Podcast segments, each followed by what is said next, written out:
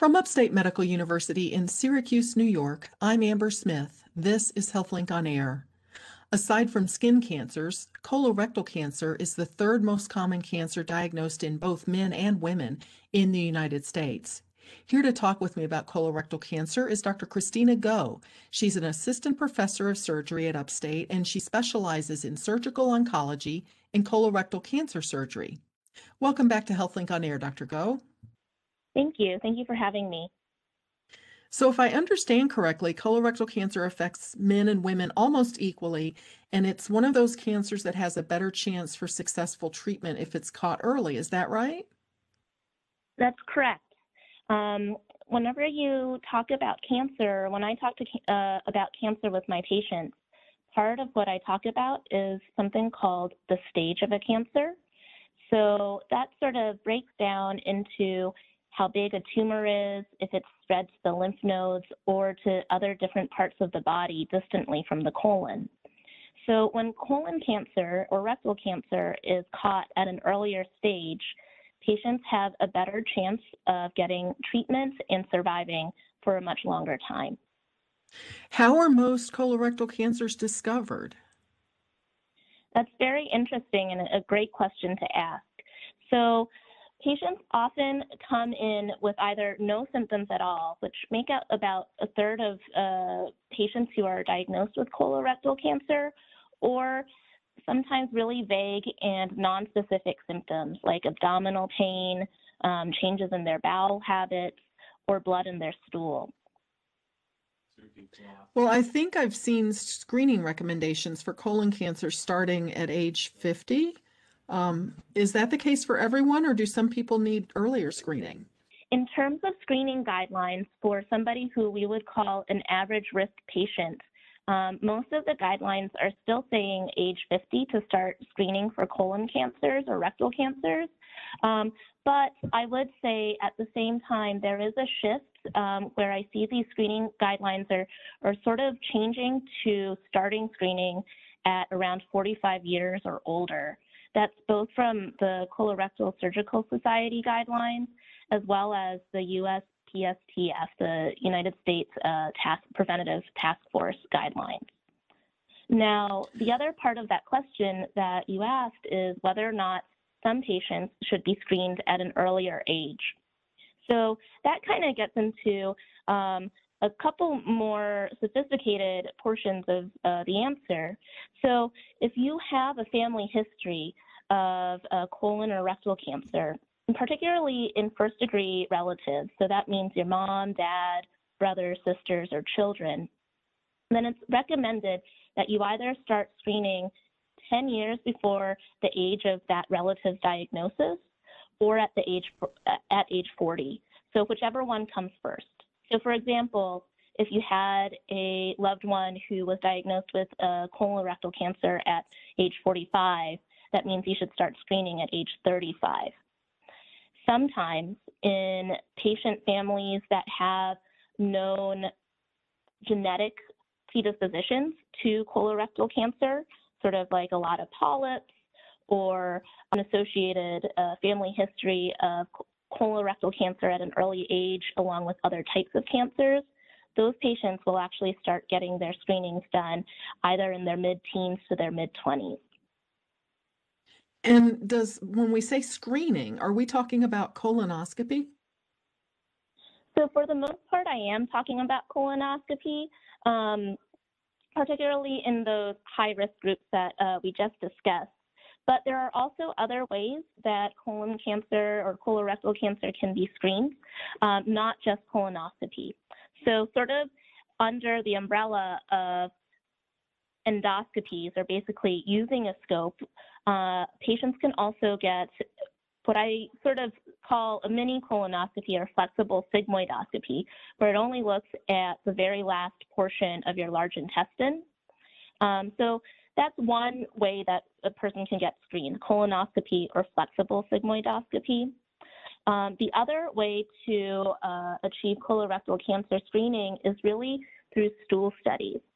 And that can be everything from just checking for blood in one stool versus another type of test where they actually look at look for specific DNA that's associated with um, different types of colorectal cancers or, or polyps.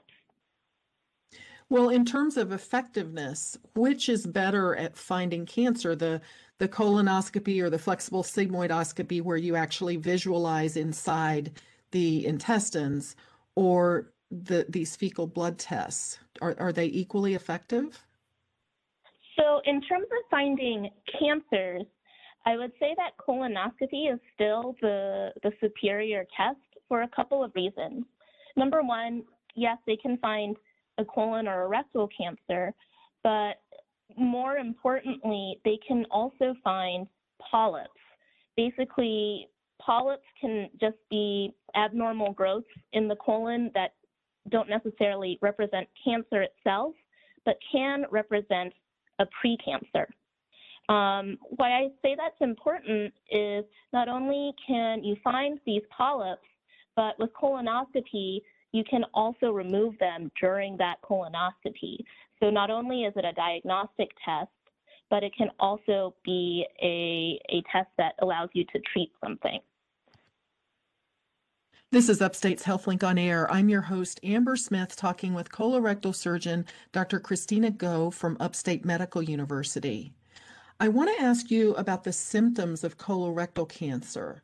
Um, and I think you used the term, uh, you know, change in bowel habit, but but what is that? What are we talking about with that? I would say that it can really encompass a broad spectrum of symptoms. So often whenever we're talking about a quote unquote change in bowel habits, that could be new onset constipation, um, it could be new onset diarrhea, or you can just see a change in sort of the caliber of your stool.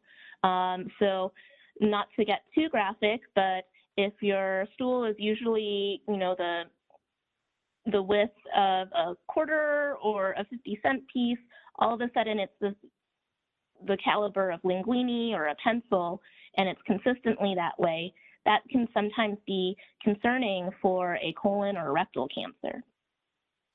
Now, regarding blood, if someone notices blood on toilet tissue, what else are you likely to ask them about? It kind of goes back to the symptoms of colon cancer itself in the sense that a lot of these symptoms that we tell patients are about, uh, tell patients about are very nonspecific. So with blood on the toilet tissue, the other things that I'm thinking, in addition to potentially a patient having colon or rectal cancer, can be something um, going on sort of in the anorectal area, as an example, hemorrhoids or a split in the the skin around the anus due to constipation. That's called an anal fissure.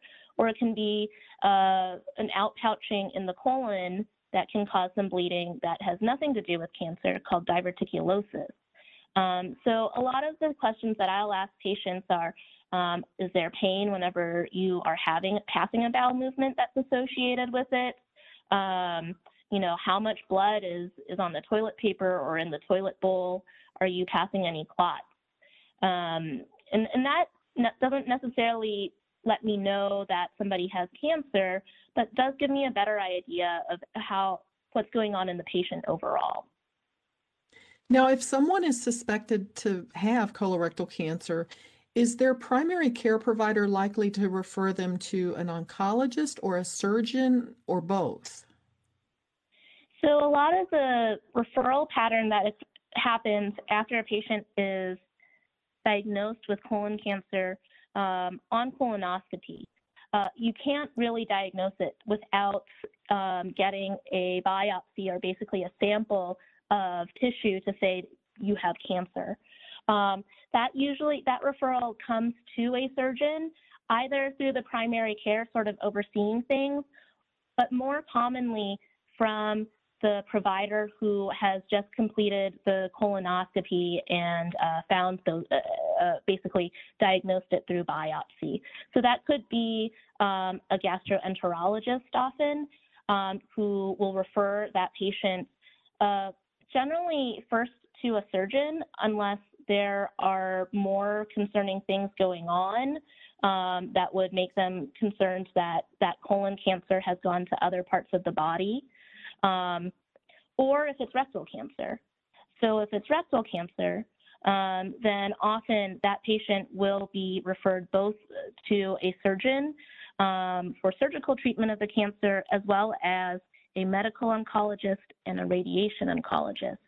Those types of doctors treat cancer through medicines such as chemotherapy um, for the medical oncologist and also with radiation for the radiation oncologist. Now, what is the difference between colon cancer and rectal cancer? So the first part in terms of differences really have to do with anatomy. So your colon is about five to six feet uh, in length. Um, but whenever you talk about one's large intestine, that's both the colon and the very last part of the large intestine is called the rectum, which is mainly within one's pelvis. The reason that that distinction is important, not just to say that they're two different parts of anatomy, is that colon cancer and rectal cancer, in terms of sequences of treatment, are very different or can be very different. So it, it depends on where it arises along, because they're part of the same tract. So it depends Correct. on where along the tract. I see. So if you locate, if you find cancer in the colon, are cancer cells likely to be all throughout the rest of the intestine? That's also another reason why I advocate so strongly for colonoscopies because when a person is diagnosed with either colon or rectal cancer, there's everywhere from about a 2 to 12% chance that there is another polyp or cancer in the rest of the uh, large intestine. I say 2 to 12 because it really depends on which studies you look at to see um, how often a patient has what we call synchronous um, primary tumors. So is there a spot that cancers typically arise in the colon? Is there one area that you're likely to find it more than others? It depends on which study you look at, whether in particular colon cancers arise more frequently in the right side versus the left.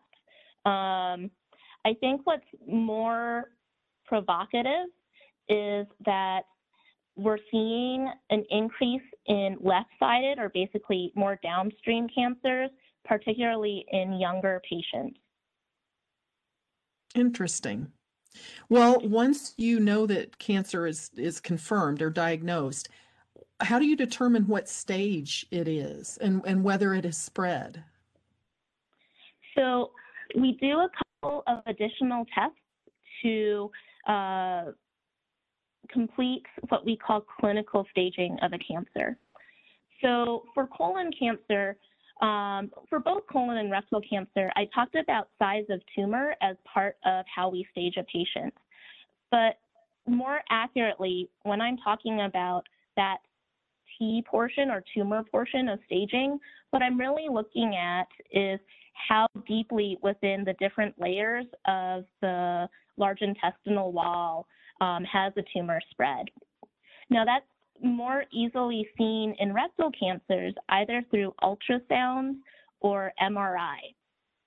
Um, and so for staging of rectal cancer in particular, we look at, uh, we can actually determine the tumor size based on both a pelvic MRI or an ultrasound. Um, we look for whether or not it's gone to distant portions of the body um, through a CAT scan or something called a PET scan of the chest, abdomen, and the pelvis. And then additionally, we do some lab work, including a tumor marker called CEA, um, to really give us an idea um, of whether or not the tumor is spread. Um, CEA, that lab value, is not very specific. So even if it's low, um, it doesn't necessarily mean you don't have cancer. Um, we use that CEA uh, number after a person has been treated for cancer as a tracking to see whether or not the cancer has come back. Well, if I understand correctly, the tumors can be made up of different types of cancers.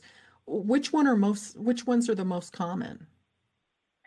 So yes, colorectal cancer can be from different types of cells, um, but about 95% of them come from the glands and are called adenocarcinomas. So that's the most common type of colorectal cancer a patient can be diagnosed with.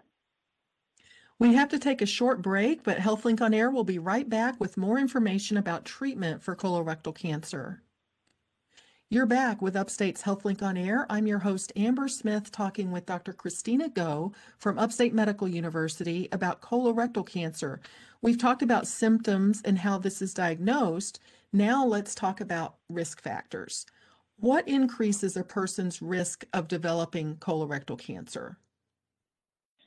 So I think the most common risk and one that we really can't control is someone's age. Um, really, patients are more likely to uh, be diagnosed with colorectal cancer after age 50. Um, the average age of diagnosis for colorectal cancer is about 72 years old. Um, other things that we touched upon include a family history of colorectal cancer. So again, um, your first degree relatives, uh, particularly um, patients uh, who have relatives who were diagnosed at an earlier age, have a, a higher risk of colorectal cancer than having first degree relatives that were diagnosed at a later age. Um, even having polyps, sort of those those non not quite cancer but could be precancerous growths um, that can arise in the colon can predispose someone to um, getting colon cancer. And then we also talked about sort of some genetic predispositions um, where there are certain uh, genetic factors that predispose um, patients their families to getting cancer at an earlier age and multiple types of cancers, not just in the colon or the rectum. Since this is a cancer in our digestive tract, does our mm-hmm. diet mm-hmm. influence our risk? Yes. So uh, that while there are things that we can't control, sort of like one's age, one's family history, etc., um, sort of diet can also um, be a risk factor. Diets high in fat, particularly animal fat, and low in calcium, folate, and fiber, um, really are suggested. Those sort of diets um, have been suggested to increase your risk of developing colorectal cancer. On the other hand, patients who are, are eating high amounts of fiber and fruits and vegetables seem to have a lower risk of colorectal cancer. I would say, however, that these diet uh, these studies are pretty imperfect um, in that the idea that sort of an association doesn't necessarily mean that one's diet is the cause of, of one's cancer. Well, let's talk about in terms of treatment. Is surgery usually part of the plan?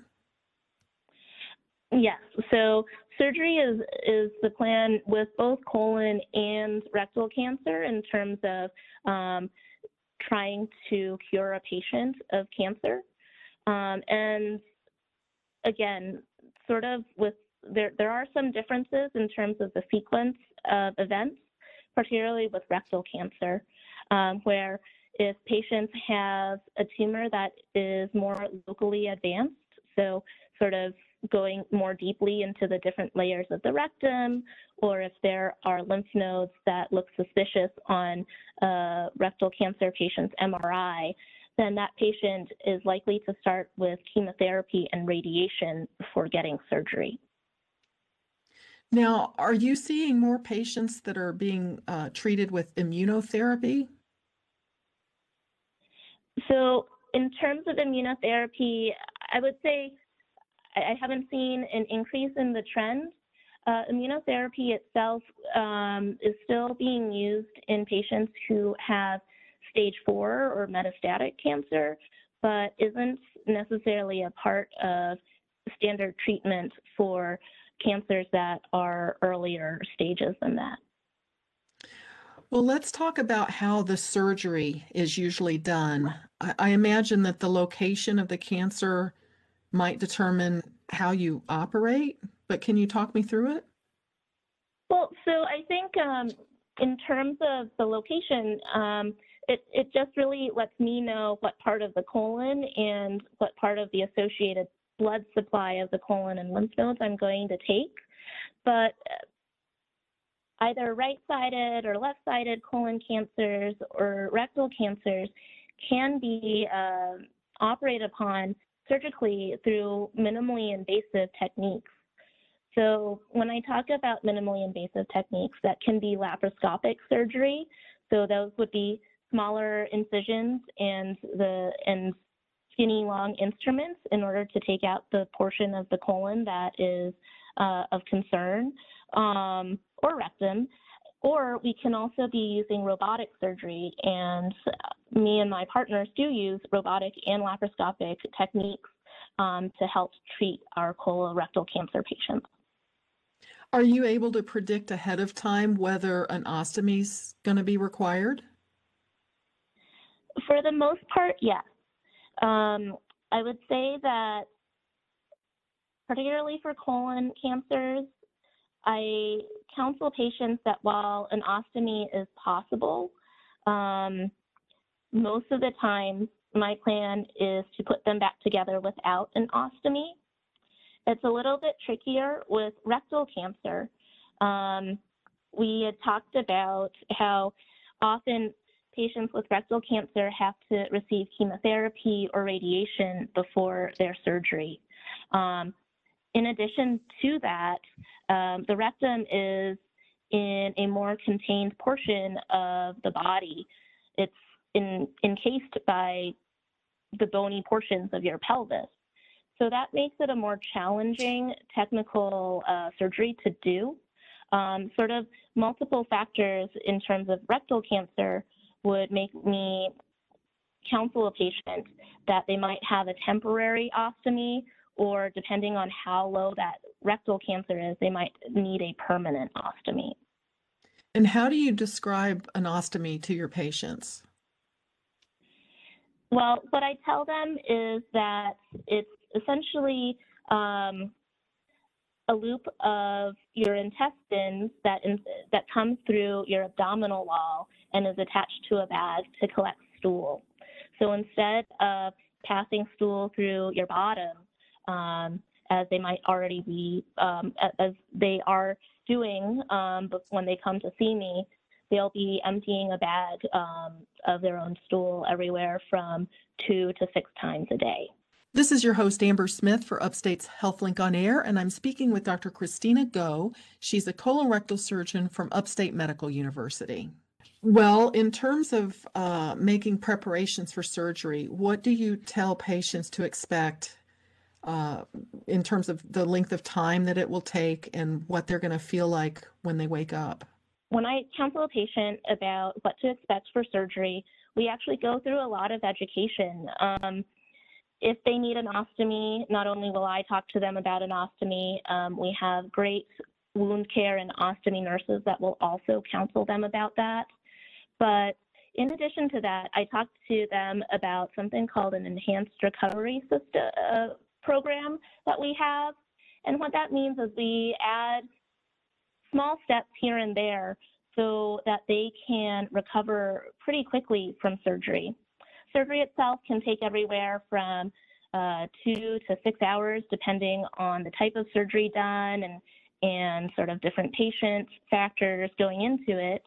But when they wake up from surgery, my hope is that they can actually start sipping on clear liquids um, once they're more uh, awake enough to do so. Um, if it's possible and they had a very early case, um, I, I, hope that they can start walking um, the day of their surgery. Uh, and often I, I, tell them that they should expect a hospital stay everywhere from about two to five days. And then once they get home, um, how long until they're back to like their regular activities? So I think that depends on the patient uh, himself or herself. Um, in terms of activities they can do once they get home, um, the only thing that I really ask that they uh, abstain from is, is heavy lifting or sort of core work to prevent them from developing a hernia where their incision is. Um, but in terms of light activity, light duties such as walking or, or light housework, they can do that as soon as they feel comfortable. Overall, I do tell patients that they might feel like they can do all of these things again, but really fatigue is the symptom that sort of stays with them for the longest after their surgery. And so they'll notice that they get tired more quickly after doing, say, a, a, a chore that wouldn't um, make them tired before. Um, and that recovery period can take everywhere from four to six weeks for, for most patients. Let's talk about the risks of this surgery. What are the things that patients need to be aware of, you know, before they agree to this type of surgery? Every surgery, regardless of whether it's acting on the colon or, you know, taking something off of a skin lesion, for example, has a risk of bleeding and infection. Um, but particular to colorectal surgery, um, the other things that I also worry about, in addition to bleeding and infection, uh, include something called an anastomotic leak. So if a patient um, has por a portion of their colon or rectum um, taken out, and the colon and rectum are basically a pipe, I put those uh, those two ends that are left in the body back together. And the medical term for that reconnection is, is an anastomosis. So anastomotic leaks are, are probably the the complication that I, I worry about the most after this type of surgery. And the risks of that really depend on whether it's on the upstream or the right side part of your colon or the downstream or left side part of your colon and rectum. So that can range everywhere from about 3 to 5% of the time. Um, when a leak occurs, what I tell patients what before surgery in terms of risks of leaks is treatment for that leak can be everything from antibiotics and placement of a drain to redoing the reconnection and potentially placing a temporary ostomy um, to save their life. What are the chances that uh, colorectal cancer will return in someone who's already had it and been treated for it? Is that a is that a real concern? Yes, and so usually if that's going to happen, um, it again depends on staging. Um, so we talked a little bit about clinical staging, or basically the way that we do the different imaging and blood work tests before surgery to get an idea of how extensive the cancer is. But um, we also talk about pathologic staging, and that's really after you've done the surgery and have taken out the cancer how many lymph nodes are, are truly involved, how deep is the tumor um, whenever one looks under the microscope. Um, so the reason uh, that we do that is to decide whether or not a patient would need chemotherapy afterwards, et cetera. But also, it does give us a good idea of how likely the cancer is uh, going to come back. Um, part of what we do to see whether the cancer comes back is called surveillance. Um, and if that, that occurs for, for about five years after a patient has completed treatment of their cancer.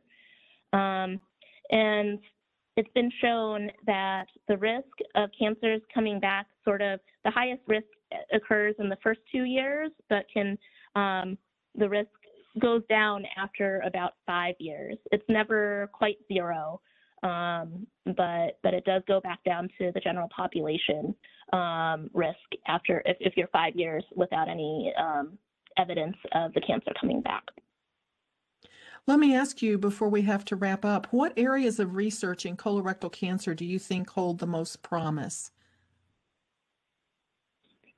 Hmm, that's a that's a good question. I think um, part of it is is trying to figure out um, why we see younger patients. Um, getting uh, colorectal cancer um, more. You know, it seems like that that patient population, the younger pa- uh, population, um, the incidence of colorectal cancer is going up.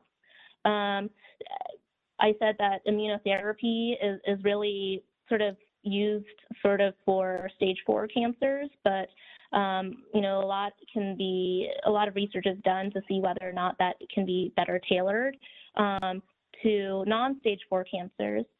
Uh, and I, there's a lot of research in rectal cancer to see what, how radiation and chemotherapy can better treat these cancers before going to surgery. Um, all of these things are, you know, in different uh, stages of development and can really give us a better insight into um, a disease process that affects so many people. This has been very informative. Thank you so much to Dr. Kristina Go. She's an assistant professor of surgery at Upstate who specializes in surgical oncology and colorectal cancer surgery. I'm Amber Smith for Upstate's podcast and radio talk show, HealthLink on Air.